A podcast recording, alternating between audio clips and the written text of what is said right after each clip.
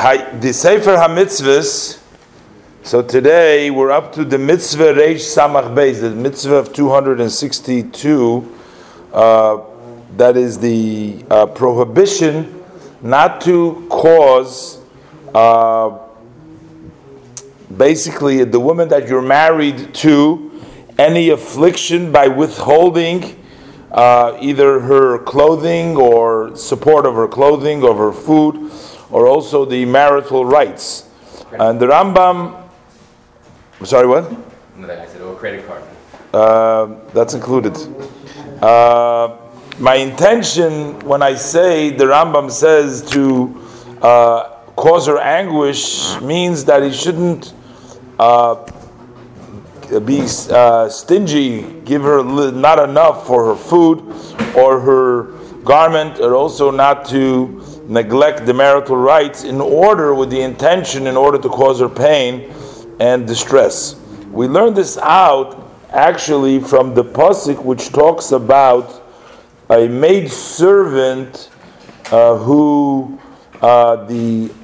master ends up marrying her over there, the Torah says, She'era kisusa that he shall not uh, diminish or withhold these three rights of food and um, clothing and the marital rights. Now, even though this pasuk specifically talks about a master who marries a uh, his maidservant eventually and he marries her,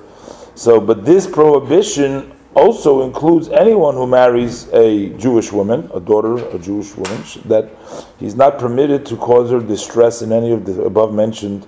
uh, thing in order to cause her pain. And that is uh, from the, we learn it from